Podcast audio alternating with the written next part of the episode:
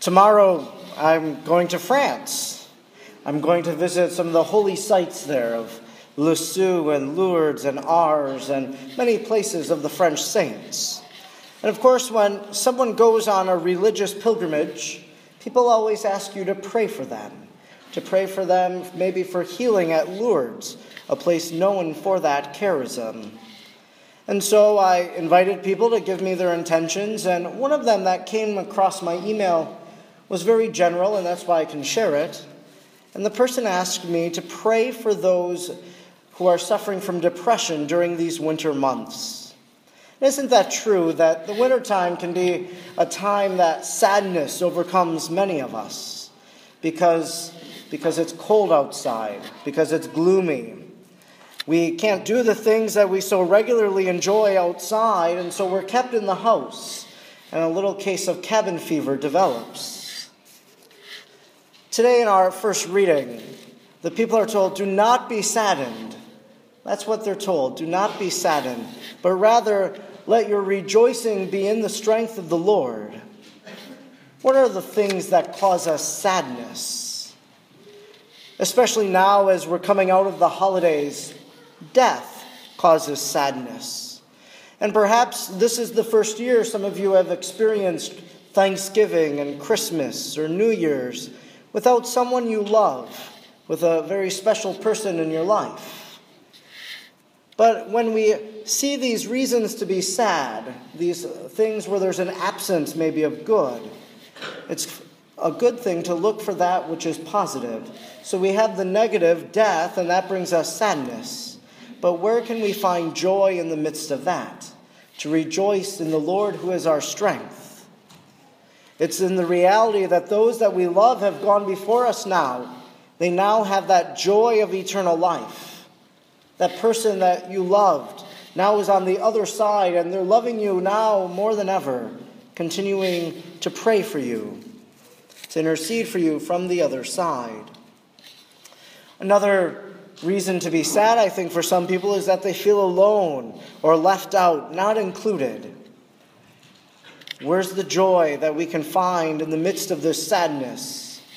Comes from St. Paul today in our second reading. He tells us that we're all members of the one body of Christ.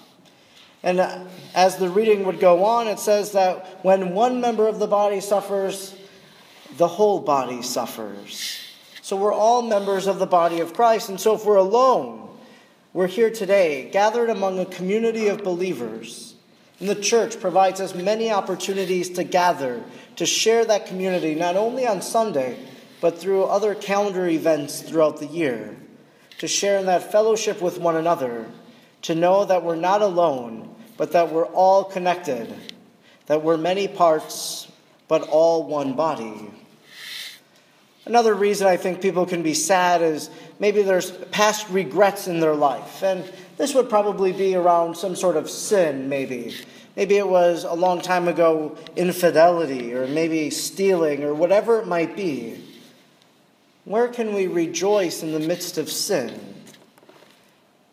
We can rejoice in God's mercy and His forgiveness that we receive.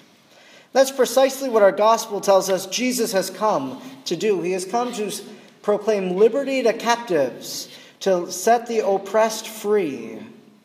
So, for us who might have sadness or regret over sin, to allow Jesus to take it away, to experience forgiveness and mercy, to allow Him to set us free, to turn that sadness in our life and to transform it into joy. Jesus is the secret to the happiness that we desire in life. Some of the happiest people I know are people who have gone through trials in their life, whether sickness or tragedy, whatever it might be. But what got them through that was doing the exhortation at the end of our first reading today to do not be sad, but rejoice in the Lord who is your strength. So, in those moments, they came to the church and they prayed they came to Mass and sought solace and comfort here. And that sadness was turned into joy because they developed this relationship with God, the one who fulfills every desire of our hearts. Surely there is a lot to be sad about. I often tell people go home, turn the television on, watch the news. You'll find lots to be sad about. But today, on this winter day, during this season, when people do become depressed and gloomy, let us allow the Lord to turn that sadness we have and to rejoice in the Lord who is our strength, to find it and to gain it from Him.